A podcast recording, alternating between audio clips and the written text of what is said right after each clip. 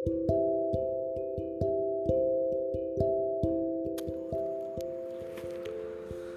kadang pernah merasa dalam suatu kondisi di mana aku merasa nggak berguna.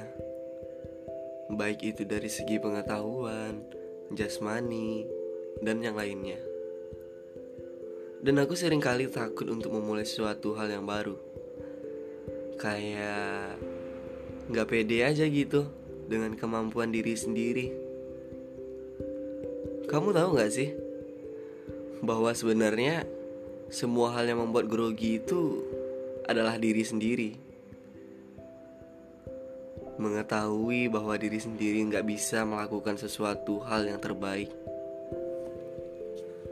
Dan itulah yang membuat diri sendiri takut akan cobaan suatu hal yang baru.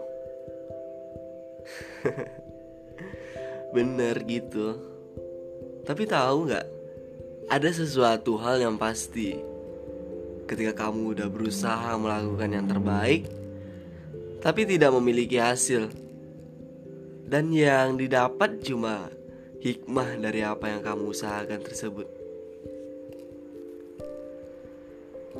Sebenarnya nggak ada yang salah. Kita sebenarnya bisa melakukan sesuatu hal itu menjadi terbaik. Tapi diri sendiri yang takut akan hal tersebut. Tapi ada satu hal yang pasti, dan itu adalah ketika kamu mempelajari skill-skill baru, berani tampil, dan belajar skill public speaking. Perlahan-lahan hidupmu bakalan berubah. Yang awalnya takut melakukan sesuatu, tetapi ketika kamu berani maju dan menghadapinya, semua rasa grogi itu bakalan hilang. Dan yang ada di diri kamu saat ini adalah rasa percaya diri yang sangat tinggi. Kamu tahu nggak?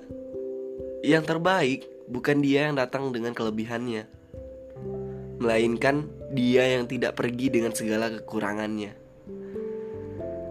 tetapi tetap belajar dan berusaha untuk melakukan yang terbaik.